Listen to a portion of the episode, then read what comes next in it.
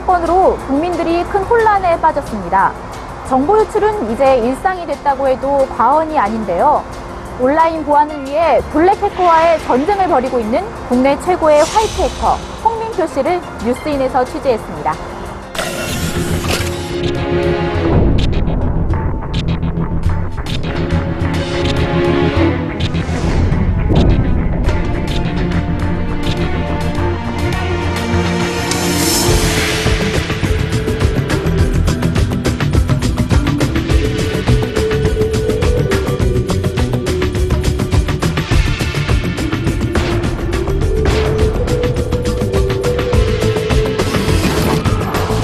4학년 때 컴퓨터를 처음 시작했고요. 그리고 모뎀이라는 게 있는데 통신이 되잖아요.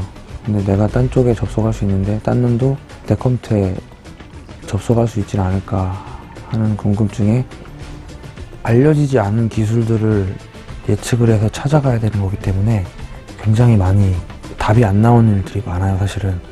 그러니까 해킹하면 뭐 사람들이 무슨 뭐 몇 초만 되면 뭐 다 하고 이런 줄 아는데 뭐 3, 4일 동안 파도 안 되는 것도 있고 공부를 많이 해요. 근데 이쪽이 뭐 무슨 프로그래밍 하나 이렇게 배우는 게 아니고 어떤 컴퓨터 어떤 영역 하나가 아니고 전 영역을 다 해야 돼요, 사실은.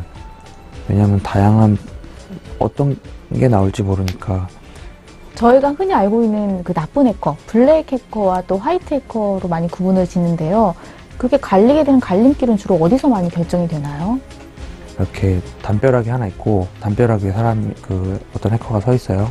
근데 얘가 윤리가 없어서 이렇게 오른쪽으로 떨어지면 교도소 운동장이고 이쪽은 사회면 거기 서 있는 거예요.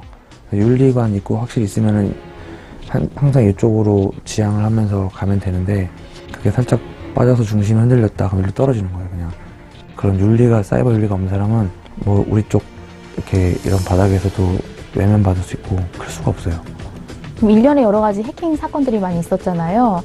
해킹은 이제 또 다른 전쟁의 양상이다 그렇게 느껴지는데 이런 사건들을 보고 좀 어떻게 생각하세요?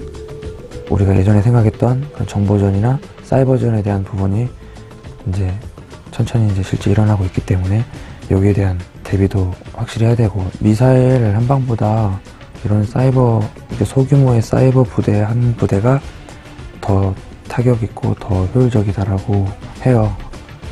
그래서 그쪽으로 많이 이렇게 육성을 하고 있고 키우고 있고 어린 나이에 이렇게 순간적으로 어떤 영웅 심리나 어떤 뭐, 뭐 멋있어 보이거나 이런 것 때문에 한, 하는 경우는 말리고는 싶어요. 왜냐면 제대로 하지도 못할 뿐더러 이렇게 조금씩 하다가 잔기술만 늘거든요, 이제. 그 잔기술들을 가지고 할 수 있는 것들이 되게 약한 사이트에서 뭔가를 가져가는 것밖에 없어요.